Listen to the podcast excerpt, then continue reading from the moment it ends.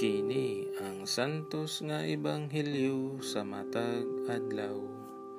Abril 5, Lunes sa pagkabanhaw, tuig 2021. Pagbasa gikan sa ebanghelyo sumala ni San Mateo.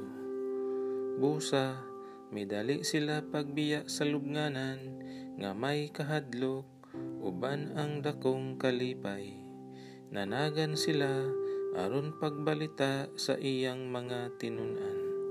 Unya sa kalit misugat si Jesus kanila ug miingon. Ang kalinaw mag-uban kaninyo.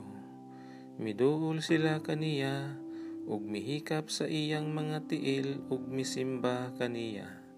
Si Jesus miingon kanila, Ayaw kamo kahadlok Adtua ang akong kaigsuunan, ug paadtua sila sa Galilea.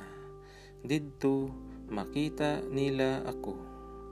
Samtang nang lakaw ang mga babayi, pipila sa mga sundalo nga nagbantay sa lubnganan na mauli sa syudad o gisuginla nila ang kadagkuan sa mga pari sa tanan nga nahitabo.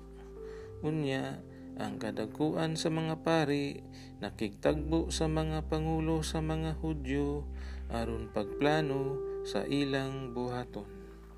Ug ang mga sundalo gihatagan nila og daghang kwarta ug giingnan.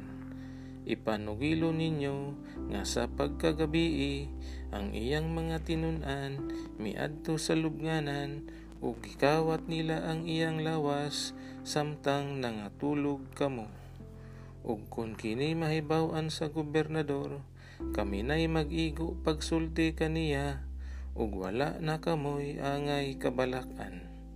Gidawat sa mga gwardya ang kwarta ug ilang gituman ang gisugo kanila.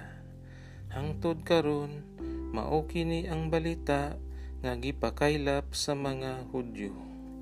Ang ebanghelyo sa Ginoo